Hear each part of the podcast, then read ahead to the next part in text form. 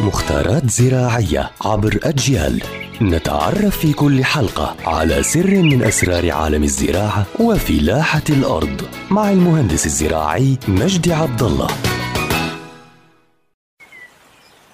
رح نحكي اليوم عن موضوع تجهيز وزراعة الحوض.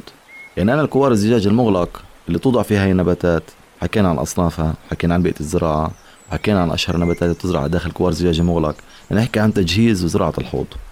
فيجب تعقيم الوعاء والحوض وبعدين بتنضاف له طبقات الحديقة اللي ذكرناها سابقا وتكون ارتفاع هذه الطبقات اللي هي الصرف والفحم والزراعة لا تزيد من 7 ل 12 سنتي.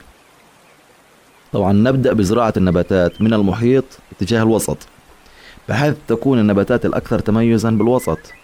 ومن ثم يتم ترطيب هذه النباتات بواسطة مرش يدوي ويترك الوعاء مفتوحا لعدة أيام حتى نسمح للماء الزائد بالتبخر ومن ثم يغلق الوعاء بشكل كامل.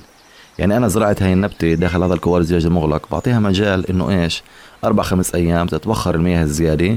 بعدين بسكر الوعاء الزجاج المغلق من أجل إنه ما أفتحه ابدا ابدا.